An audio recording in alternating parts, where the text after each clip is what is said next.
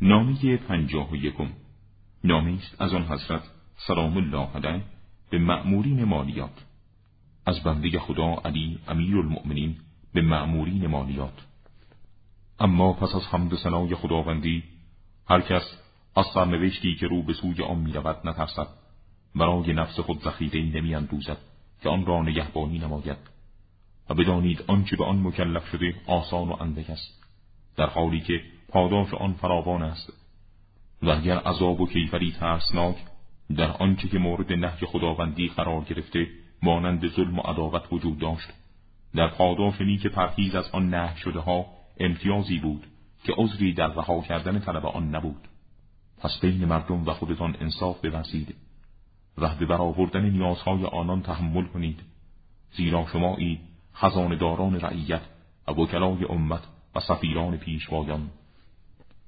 و هیچ کس را درباره احتیاجی که دارد به خشم وادار نکنید و از آنچه طلب می کند باز مدارید و برای دریافت مالیات لباس زمستان و تابستان مردم را مفروشید.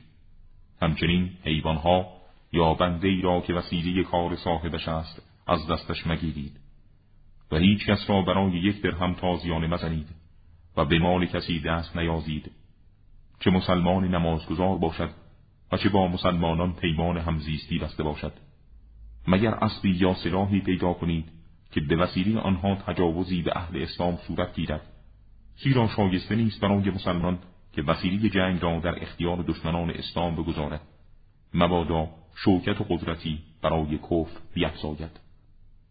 و هرگز از خیرخواهی و خیراندیشی درباره خیش طریق مدارید.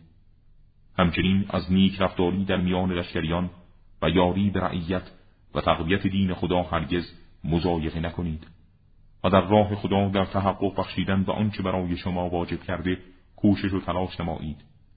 زیرا خداوند سبحان به ما و شما احسان فرموده با کوشش ها و تلاش های خود سپاس گزارش باشیم و تا آنجا که قدرت ما می‌رسد او را یاری کنیم.